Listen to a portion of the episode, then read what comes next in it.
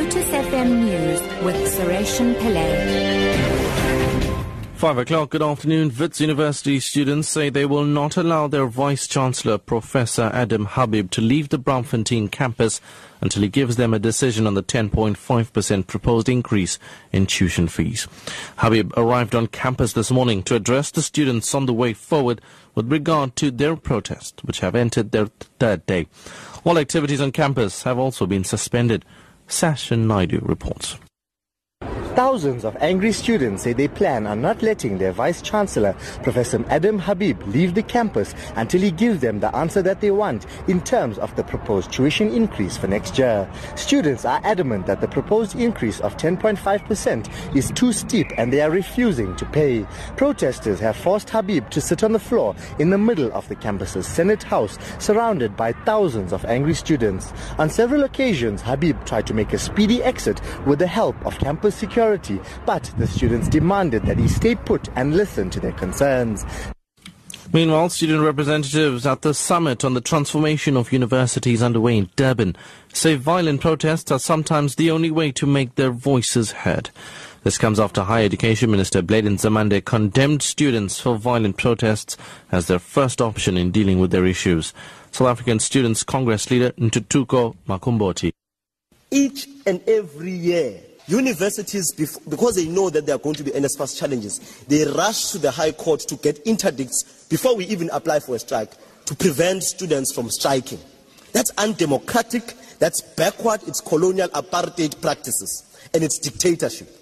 When you get an interdict, the minute 50 students gather to raise their issue, police are invited to campus, there's a scuffle between police and students, and this leads to some of these violent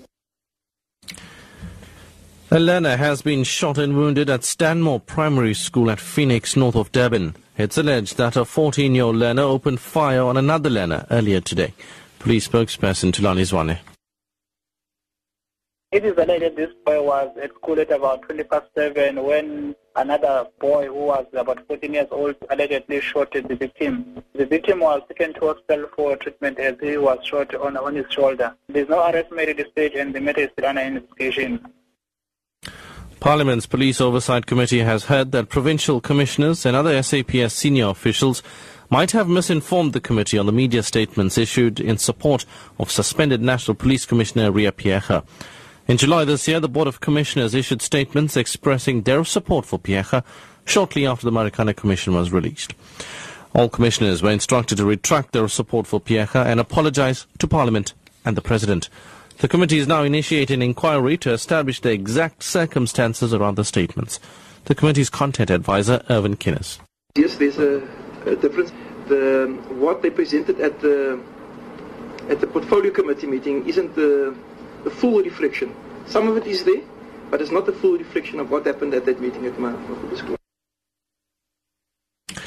Internationally, the Turkish Prime President, rather, Recep Tayyip Erdogan, has criticized the European Union for its, its handling of the refugee crisis hours after it offered concession to Turkey in return for action to stem the flow of migrants into Europe. EU leaders yesterday backed an action plan with Turkey that could also include large-scale financial aid worth 3 billion euros. The BBC's Gavin Lee reports. What they're asking of the Turkish government is effectively to, to shore up the border, to be Europe's policeman and stop the continuing flow of migrants uh, across the Aegean into to Greece. Uh, there are, in return, though, things that the Turkish government wants. They want to look at the idea of visa liberalisation in the next few years, the idea that Turkish citizens can travel around the, the Schengen area of Europe by 2016. And finally, the Dutch team, which grew the world's first burger in a lab, says it hopes to have a product on sale in five years. The BBC reports that researchers are to set up a company to look at making the burger tastier and cheaper. The original lab burger cost about 4 million rand. But Maastricht University scientists say they're confident that they can make the lab burger much tastier and much cheaper and also much less harmful to the environment than a typical beef burger. I can hear Karusha in the background. Make it cheaper, make it cheaper. Your top story at 5 o'clock. Wits University students say they will not allow their Vice Chancellor, Professor Adam Habib, to leave the Braamfontein campus until he gives them a decision on the 10.5% proposed increase in tuition fees. I'm Suresh Pillay. Your headlines in half an hour.